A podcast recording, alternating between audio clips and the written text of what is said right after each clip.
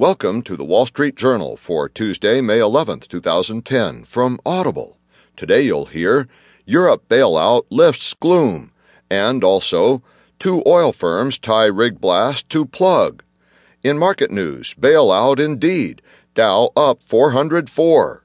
Today's Heard on the Street column, Eurozone bets the house.